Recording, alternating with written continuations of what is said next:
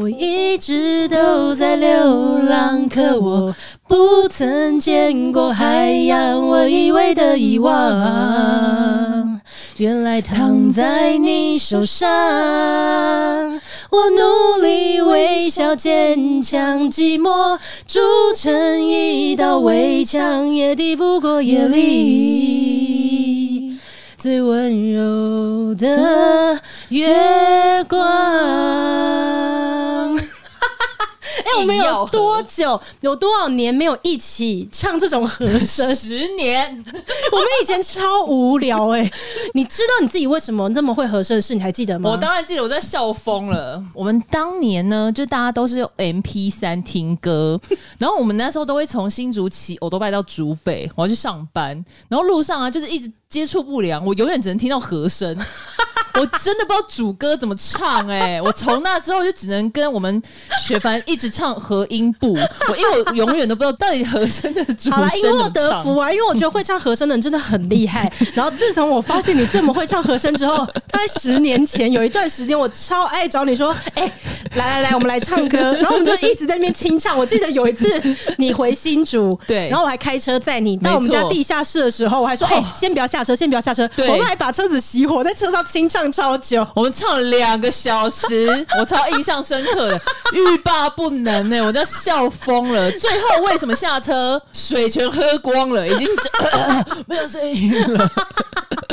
哇， 超无聊、欸， 因为我以前就是那种两个人有去唱 KTV 的人呐、啊，对我们两个，对那你记不记得那一天在那个地下室唱了这么久的清唱？我们唱最多次的歌是什么歌？就是这一首啊，《残残酷月光》。。我觉得那首歌的歌词我很喜欢，对，因为他就写说：“我一直都在流浪，可我不曾见过海洋。”我记得那个时候我是在看《中国好声音》呐，对嗯有一个人有一个选手就唱了这首歌，我第女生嗯一次对我是第一次听到这首歌，我一看到他歌词我就立刻想到你。而且就是这首歌，它翻的非常有味道，唱出那个真的在流浪的人哦，的你那说种那嗓个音那个选手是对不是那个嗓音，嗯然后因为毕竟十来年前你就真的还在当流浪教师嘛真，的流爆了， 所以你一回来的时候我就跟你说，哎、你一定要听这首歌，听这首歌，来来来，现在立立刻和声。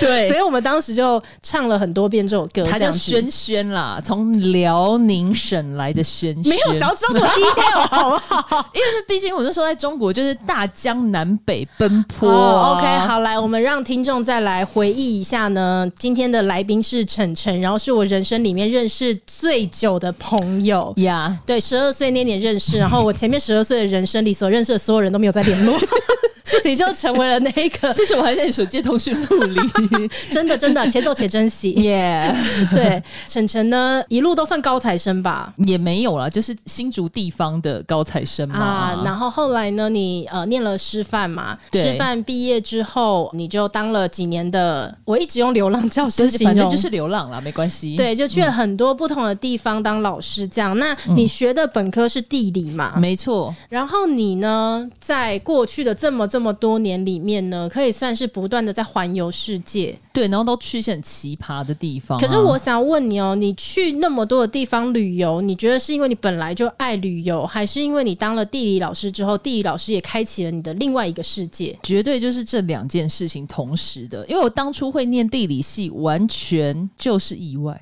靠背，我还以为你要说完全就是我锁定的。完全没有，因为我根本我前面全部填气管系呀、啊，或者是什么，就我就是一个很想进外商大企业，哦然后穿着套装高跟鞋，咔咔咔咔咔那种， 陆剧看看起来太多，对对，看起来好像就是一个很精英的人，嗯 殊不知就完全变成穿运动鞋上班的人。 然后我会考上，就是因为那一年我学测的时候，什么气管相关的科系就完全一个都没上，嗯然后就变要去考大家说的联考，就不小心考了要上不上，要下不下。我想说，哦，应该会去念中原气管系吧，反正真的很想去大企业上班，做一些行销啊，或是企划这种工作。嗯，哪知道在第二十八个欸志愿，我不知道填错格还填错了什么。我跟我哥一样哎、我们家是不是风水有问题呀、大学都会填错格哎、我说想怎么可能会上地理系？我根本没填，好不好？那你没填，你怎么可能会上？所以我就说我填错格啊，我特别打电话去大考中心啊，我就说不好意思，我就是没有填地理这个志愿呐、他说有啊，同学，这是你第二十八个志愿。哎、不好意思，我问一下哦，因为我这个毕竟没有在认真读过书的 人，我不太，甚至记忆有点模糊。意思是说，你们在考这个联考之前，嗯，你就会有全台湾的这些学校，你就要开始写，比如说台大什么什么系这个对格子是你的第一志愿，你就写一个一。对，它是一，然后你要填那间学校的代码。所以比如说我第一志愿是、啊好台大气管系，那我就填它的代码，什么一一零二二什么之类的，类似那样子的。哦，那你一共要填到多少名去？可以填九十九个，我就全填满。哦，我懂那意思。反正他到时候就是分数出来之后，就看落在哪一个这样子。对，台大、政大、清大、交大这些我全填，因为想要赛道也去念一些名校。嗯哎、，我觉得其实这也是一个很讨人厌的问题、耶，在这里岔开来讲一下，很多人就是选 KPI，用成绩去选科系，然后没有认真去思考说自己真的专长是什么，嗯或是你很擅长做哪些事情去选。因为所以这样子，我就遇到超多人大二就必须强迫休学，他就是念不下去，不然就会跟你一样，哦就是一直去上班，然后最后学业也没完成。好可怜啊、对，那我觉得你是励志的，就是你有后来有知道自己要做什么，然后有创了业，然后现在人生也过得比较在预期中。那很多人就会变成不在预期中，他真的会找不到方向。我觉得我就是运气好，以及我就是很开放心胸的人。我想算了，念了就念了吧，就这样啊。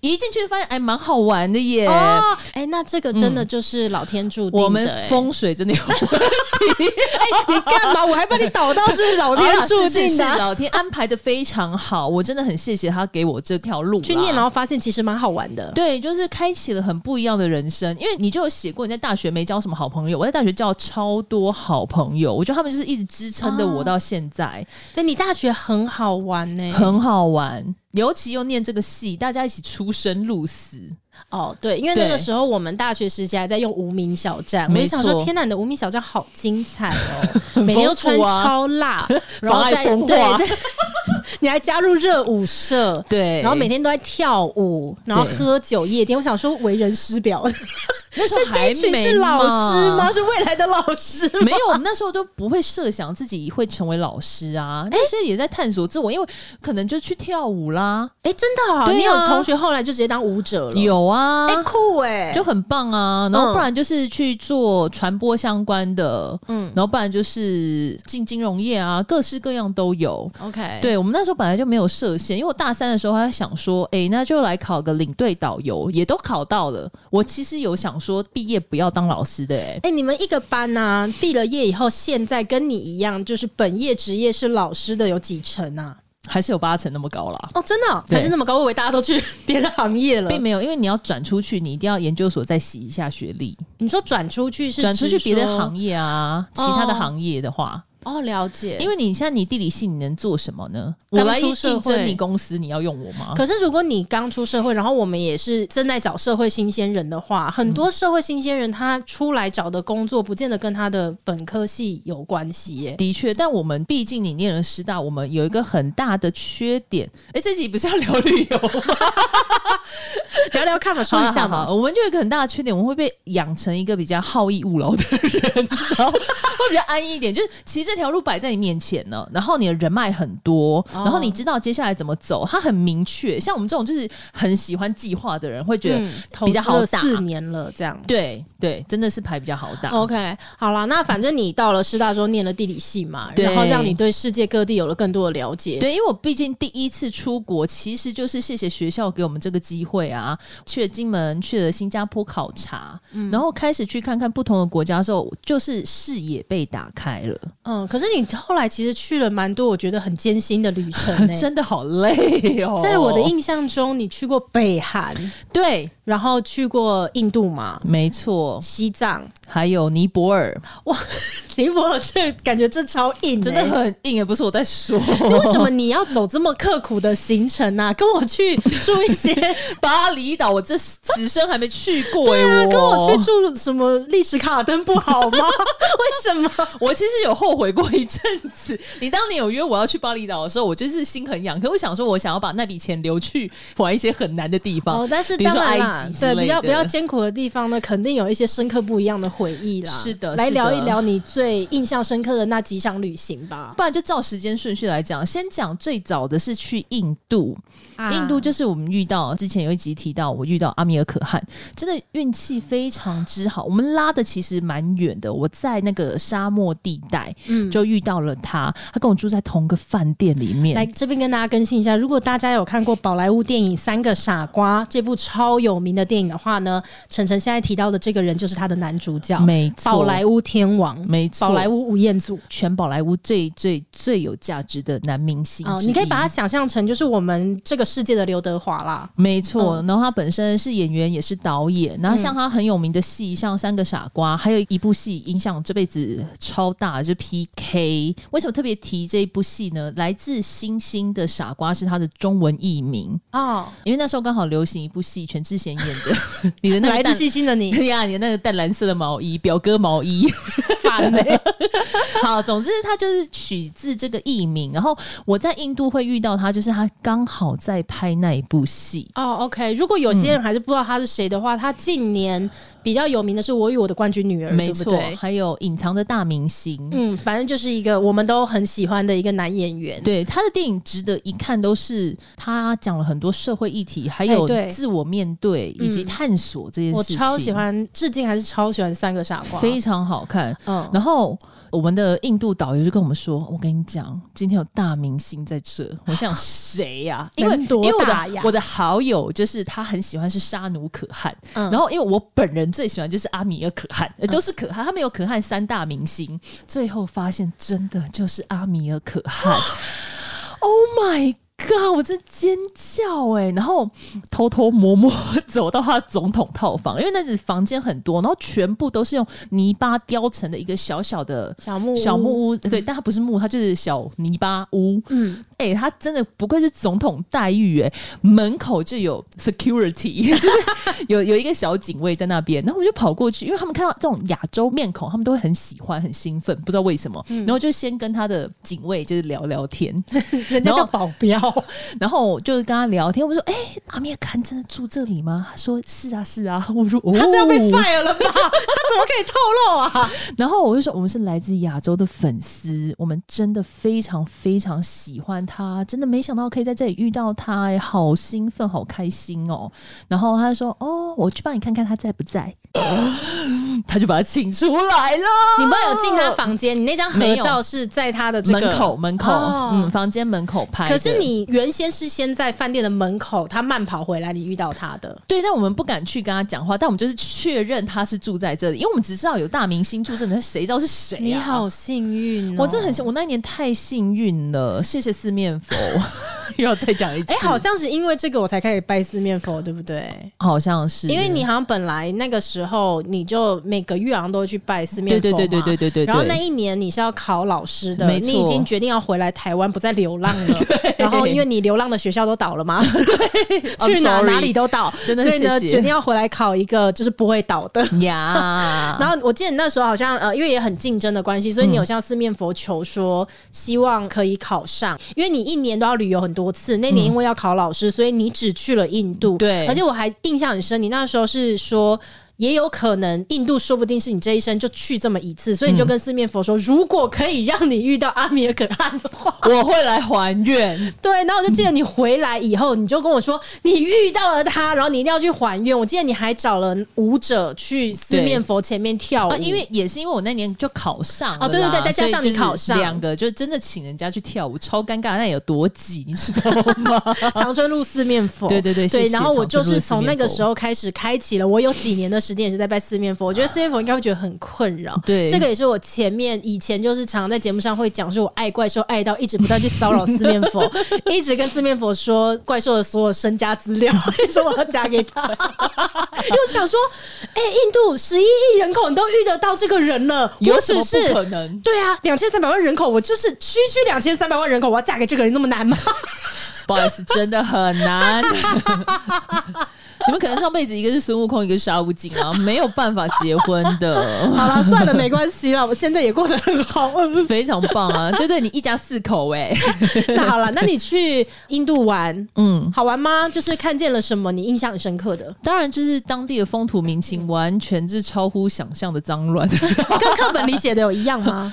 课本里只有介绍这里民族很多元，语言很多元，从以前到现在就还蛮多的纷争，以及他们还在努力发展中嘛。嗯所以我意外到就是我们一个早上可能停电十七次。啊就这样，哎、来了，哎、没了，哎、嗯啊嗯啊，然后我的手机就这样啊，充电啊，又没了啊， 就是会处于这个状态。你们住哪里啊？我们住了三个地方，有去新德里，然后有去阿格拉堡那附近，那最后就是靠近旁遮普的那个那个沙漠那附近。嗯，但你们住的都是、呃饭店哦饭店，但是它饭店哦还是一天要停电，一个17早上十七次这样。对对对，然后就觉得啊，好辛苦，我住在这个国家。嗯，然后我们已经是冬天去了，就其实不会下雨，你就可以更想象夏天有多失控。那我这里就是插入一下，夏天很失控，就是我去了尼泊尔。那有一年的暑假呢，我就去了尼泊尔十七天。哎、你不是你那时候干嘛要去尼泊尔啊？我就是觉得想去爬爬山，想看看你真的有去爬山啊？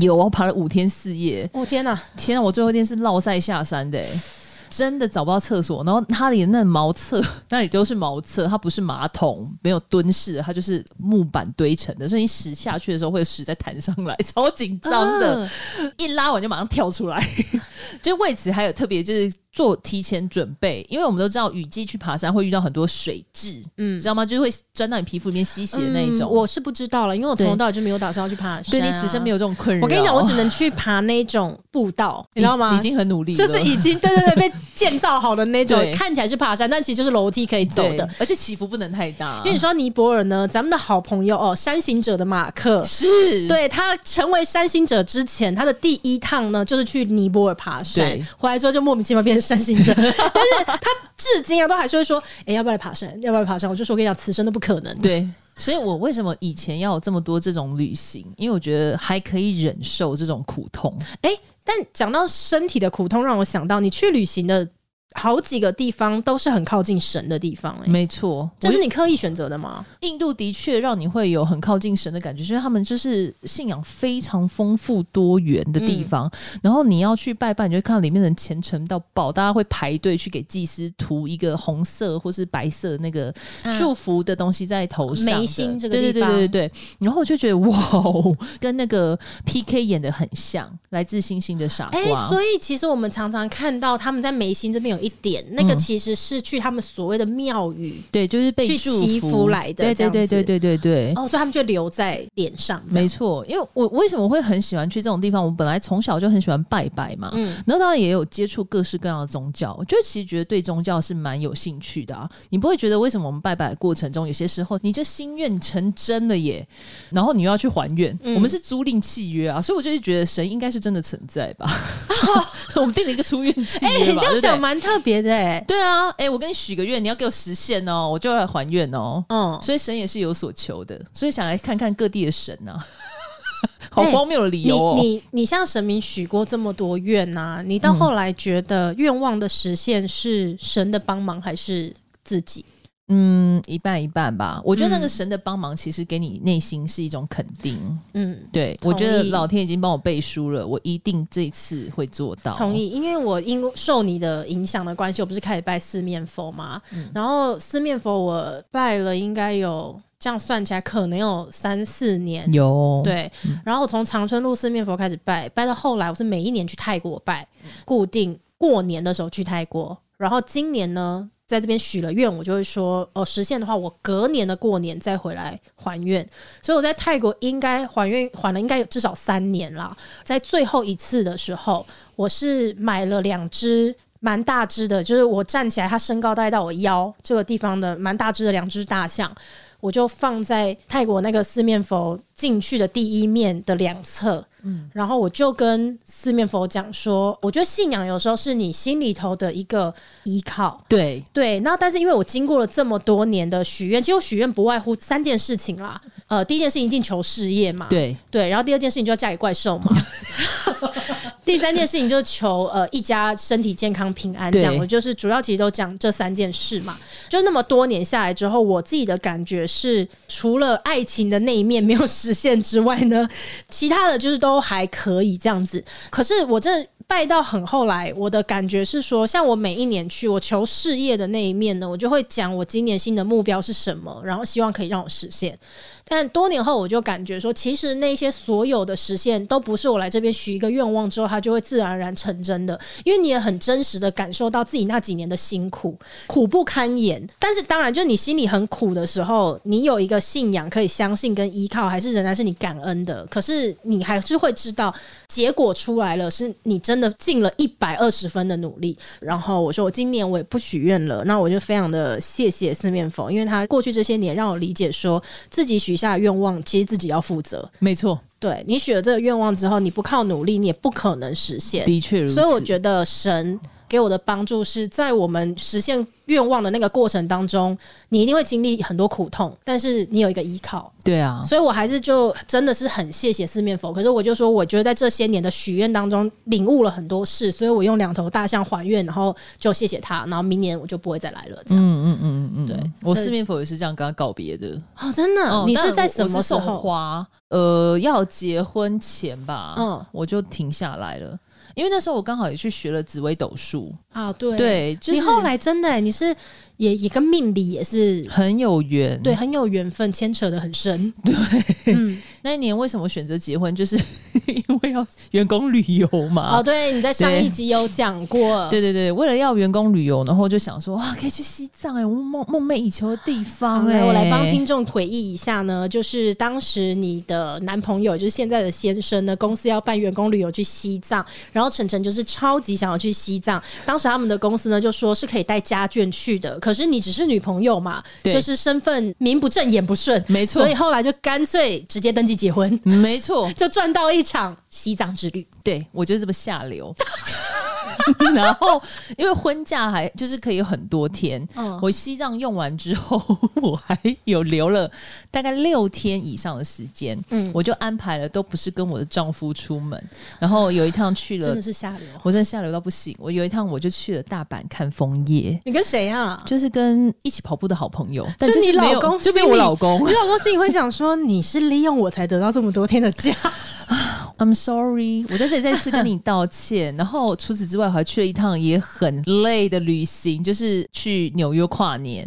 你就在那么个几天的婚假里面塞了西藏、大阪、纽约，所以我就说，不要再给公务员扣这么高的道德帽子。哎、我们寒暑假出门真的很贵呢，可以利用好了，婚不要假在那边 够了，至少你们有寒暑假。好，I'm sorry，就是啊、我们真的很觉得你是很很辛苦啦。 OK OK OK，来讲一下西藏好了。那一次去，我觉得真的有一种很靠近神的感觉。你知道为什么吗？其实就是因为你眼睛上天堂，但身体真的下地狱，太痛苦了。那个高山症，就因为那种痛苦的感觉，你觉得轻飘飘，你身体很痛，可是好像有什么指引你，就是你看，你快到目的地了。就是身体苦痛到一个程度，会开始产生某一种类似幻觉幻觉。真的。 而且高中的时候都会有一首歌很有名，费玉清唱的《什么歌青海的草原》，你听过吗？青海的草原，啊 我一天眼哪！望不完。所以你到了西藏之后，满脑子是这首歌， 满脑子，因为真的哇，这里应该有什么奇迹吧？ 不枉此行。真的不枉此，因为太美了。不要觉得大自然不会给你疗愈，大自然真的很疗愈。嗯嗯因为太阳洒下来，然后你觉得这么壮阔的景色，你好渺小哦，那些事情一点都不重要、啊，完全可以。想象哎、像我是没有去看过什么大山大河的人 啦哦。我跟你讲，我光是去泰鲁阁开在道路上面啊嗯对，我都会觉得天呐、人真的好渺小。很我这渺光是小泰鲁阁我都这样，何况是整个西藏啊？但泰鲁阁的确也很壮观，很美是没错。对对啊，尤其你住在精英的时候，哦真的好好渺小、啊就哦。是我整集都在告诉大 家，我即便要去看什么大山大河呢，身体也是要是舒服的。没错。我我那一趟去的确就是因为他们跟老板去，然后我们饭店的确住的很舒服，哦但我还是得说，真的身体太痛苦了。我的症状包含就是头痛，然后全身肌肉无力，连尿尿要蹲下去的时候苦累背背起来。你们是搭那个车这样子，呃，我们是下山才搭青藏铁路，上山是坐游览车，因为怕我们高山症太严重，嗯，还是很严重啊，啊你们这样一整团有高山症的人多吗？就八成，哦，那很多哎、对啊，真的很辛苦。除非你就是要你如果要一直吸氧气，但你一拿掉，你身体又是不适应啊。所以我们就哦选择好好的接受溶氧量很低的身体。你们在西藏待了几天？九天九天都是这个状态吗？没有，只有哦会适应吗刚上去的时候会不适应，哦后面就适应了。对，但你只要换了一个高度，身体还是会有点反应出来啦，嗯就是不舒服的感觉。然后像我丈夫就马上发烧，我觉得很生气，啊出门还要照顾你 不要这样子啊！那时候大家感情基础还没有很 深啊，啊本为来了旅行才结婚 啊！的。对啦，不好意思啊，这只是跟你们全家道歉、哎、如果再来一次啊，我还是要体会这种高山症，你还会再去吗？我绝对会去哇！因为我是先去了尼泊尔，然后我看到他们藏传佛教那种很特殊的文化，我就觉得哇，为什么你们都可以虔诚到这种地步啊？我是太好奇了。所以去完尼泊尔之后，我就当下许愿，就觉得嗯，此生我一定要去一趟西藏。想不到这么快就实现了啊！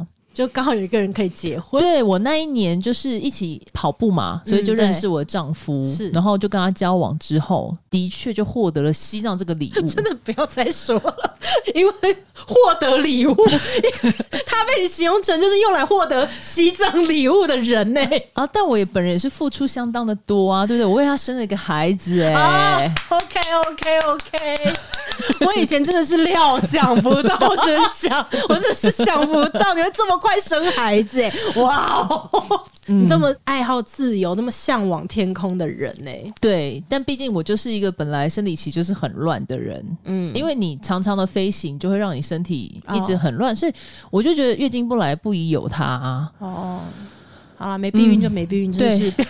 没呃不要在那边讲到有的嗯对没有的，没避孕就就是没有避孕。对，同啊在此呼吁各位同学、青少年或是还没结婚的伙啊，伴，老师以过来人的这个身份奉劝大家，避对孕还是很重要的。没错，不管你是什么状态，觉得此生不可能怀孕的状态，你都还是会怀孕 的，一次就中，靠，真的假的？嗯，而且闯红灯、哦。哎、那我觉得你 的有人要想要听这个吗？太 detail 了， 对而且我记得你有一次有跟我分享过，说你从开始学了命理之后，呃，你改变很多。没错，你要不要说说看？学了命理之后，我会觉得每一次出去的旅游都会给我更多深刻的体验，因为呃，大家知道紫微斗数里面有所谓的命宫跟身宫，嗯身体的身，那我的身宫就刚好在迁移宫，嗯所以我本身呃的确就发自骨头里面就是真的很喜欢旅游的人。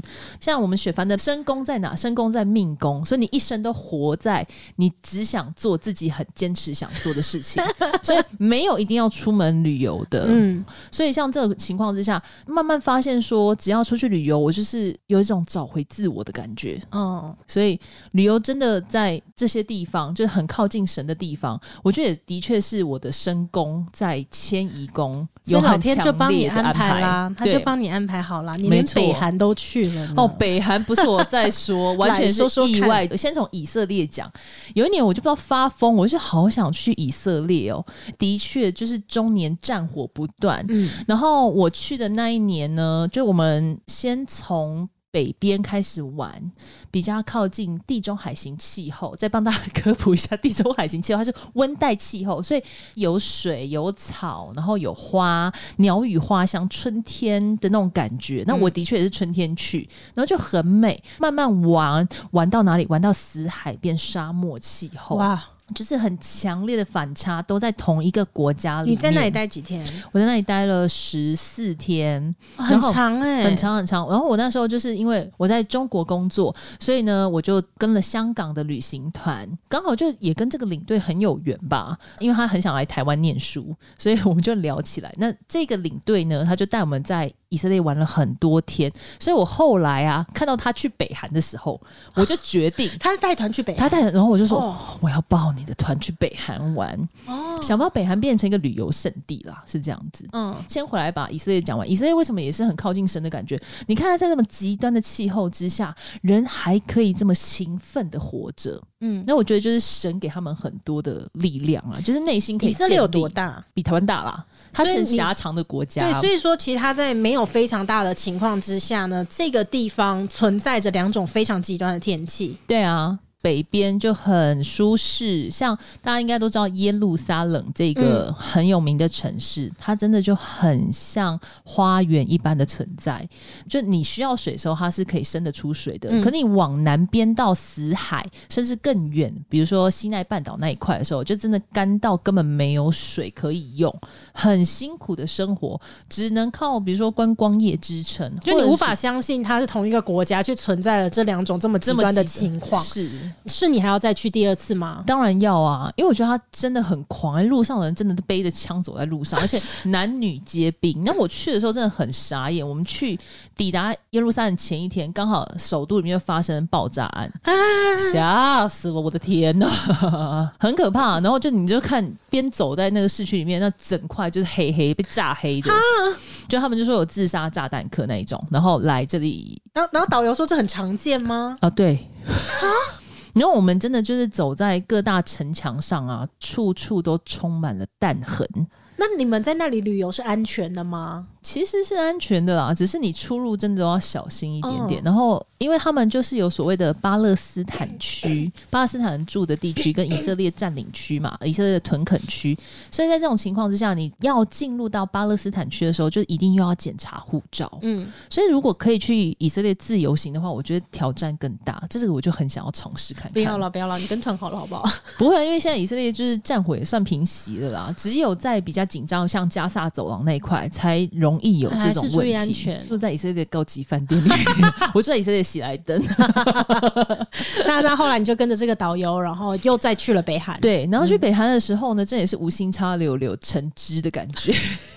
我体验了很多很奇葩的旅程，当然就知道你北韩的一切都是安排好的，是你真的吗？我这个传说是真的吗？传我这样太好笑，因哎为我就是一个方向感很好的人呐、那你其实知道平壤就是北韩的首嗯都，对它的景点真的很少，就不外乎那些大型雕像嘛，以及大型雕像，还有大型雕像，我们就一直在看大型，一直在跟各种领导敬礼、金正日、金日成，一直在跟他们敬礼献花。然后所有在北韩的人感觉都是演员呢、因为我要从中国的沈阳出发，要飞到平壤机场，然后跟我一起搭飞机的人，就每一个都看起来就达官显要，都是身着华丽，长得而且有够漂亮。北韩女生真的非常的真的、啊意外的很美，然后男生真的又高又帅。那我想这些人这是被挑过的吧？ 这些人应该是要故意要跟我们一起搭飞机吧？怎么可能？ 你是说每一班只要要飞过去的里面有观光客的飞机都被安插了这些演员是吗？很有可能，而且我一上了就是高丽航空，全世界被评审为第三名危险的 航空，我就坐这班飞 机。然后我一上去就很很有趣，它其实是俄罗斯的那种客机，可能淘汰下来，啊嗯不知道是卖给他或是送给他，然后非常的复古风味。它机上还有烟盒、欸，就是以前还可以在飞机上抽烟的那个年代才会出现的飞机。哇哦然后是小小的，很像我们飞金门的那种小飞机，嗯三三座位的那一种。然后呢，空姐出来开始要推饮料出来，每个空姐真的是美到难以言喻哎、 你看过世界各国的美女了，你还这么的大赞，表示就是真的是美 耶！就是以亚洲的面孔来讲，他们都可以去 AKB 四 十八出道那一种啊。哦然后可以然后身材都非常曼妙，浓纤合度，不会过瘦。所以看起来这样子是北韩的人民其实都生活的不错，而且对本身外在条件就非常好。没错，就是想，嗯哎、不是饥荒吗？大家不应该会骨瘦如柴吗？嗯就是并没有。然后我们到了首都之后，的确路上连指挥交通的女警。都很很漂亮亮，等等，你没有看到一般人是不是？我就所以我才一直说北韩根本就是路上全演员呐、会不会就是那边的人真的就是很漂亮啊？会不会他们就是真的生活的也很不错？就像《爱的迫降》演的啊，哦对不对？呀、其实如果你只要跟党的关系还不错的话，哎、应该是可以有很好的生活。嗯，对啊，然后终于有一天，我们就是运气很好，拉到比较外面的地方去参观，他不知道什么水坝。嗯，回程的途中，我们去参观一间幼儿园，当地的幼儿园 哇哦，来喽，相来喽，当之精彩，就是赶快跟我说怎么样？里面太像鬼屋了。 我才知道，原来这才是真实的北韩人民啊，生活、你说稍微到偏一点点的地方，嗯稍微偏远一点，哦当嗯然，因为外面还是有很大的雕像，因为他们就是要说哦，领导对农业有多大的支持跟付出，所以我们先去那里敬个礼之后，我说，那我们就说，哦，我们可以去参观那个幼儿园吗？他说好，今天没有上学，可以去。然后超级多那种党国意识的，从小培养爱国情怀，以及你要仇美跟仇日，他们就把那个美军啊、哦，他头就是割下来，已画经在先把你的思想必须要是这么想的了，这么植入在你的幼儿园，所以你知道在那上面画了一堆尸体耶，在幼儿啊园的墙壁上，然后就说你看看我们以前跟日本打战争的时候，我们死伤这么多，我们不可以这样子。然后美国是很邪恶的帝国，用很嘲讽的方式画在他们整个墙壁上，然后只有领导会画在门口一进来的地方，然后旁边有很多小孩簇拥着他们。只有他们才是真正正义的存在。然后旁边就画了很多死伤的照片，然后就说我们北韩是经过多少战争的伤痛才能走到今天。真是超傻眼，真的超级可怕！就是整个墙壁哦，还画了核弹呐、然后军人炮火们啊画在墙壁所以上。他们从小所收到的这些资讯都已经是被设定过的。，对对对，但其实我们从小也是啦，也没什么好多说啦。所有的嗯教育都是被安排好的嘛。那我是一直到后来出去外面就闲晃的时候，然后我才看，哎、发现旁边有小孩哎、然后我就跑过去跟他想要攀谈一下，你跟人家攀谈什么？但我只会讲安妞哈塞哦，啊，嗯可是当地不会讲安妞哈塞哦，啊，当地是讲安妞哈西米嘎。啊啊，这是不一样的。就跟他讲，稍微打个招呼之后，然后靠近他一点点，我发现超可怕，身上浓浓的尿味。 啊，然后就想哇，是不是没有人照顾你啊？好心他疼啊就一个人，吗？嗯三个小孩，然后就趴在水井旁边啦，然后就了无生趣的在那边很无聊的待着。所以你到离开北韩都还是没有看到他们的一般路人喽？对你，没有看到长其得实一有般的啦脸孔，有有有很一般的，但他们就是很多是穿着军服，哦所以我就想想哇，搞不好共产制度真的好像是很不错的耶。怎么真说？就是大家可以过着有一定水准的生活。可是你不是说他们有可能是演员 啊？对啊，我觉得内心很挣扎。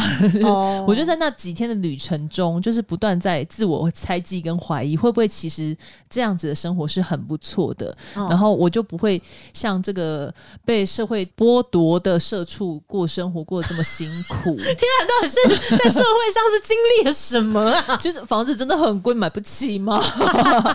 对啊，甚至想说买车又要养车，好贵，薪水就这么少啊，哦 类诸如此类的。 如果在在那时候党刚忠诚的话呢，我就可以被派去当婀娜多姿的空姐， Exactly，然后呢，可以拿着 Remova 的行李箱进出中国。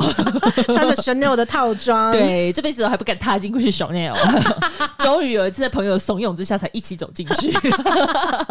然后后来就真的离开平壤之后，我就有一天就发烧了。嗯，然后他们就对于旅行的人有监控到多细节。我一个人发烧，我我就跟他们说对不起，我要回饭店睡觉，我真的太痛苦了。嗯，他们就真的马上调一个人陪在饭店大厅，他就严防我到处乱跑。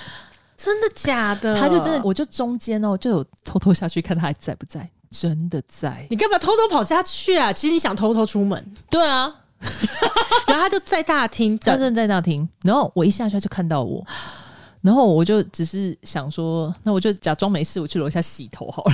哦，对啊，我就不敢。那帮你真洗不敢头离的开人看起来是路人吗？就不是， 就是漂亮小姐姐啊。但我哦，觉你得的意思是说，这些所有见得到观光客的人都必须要是精挑细选过的，一定这样要子是，所以他们讲话都会非常的小心。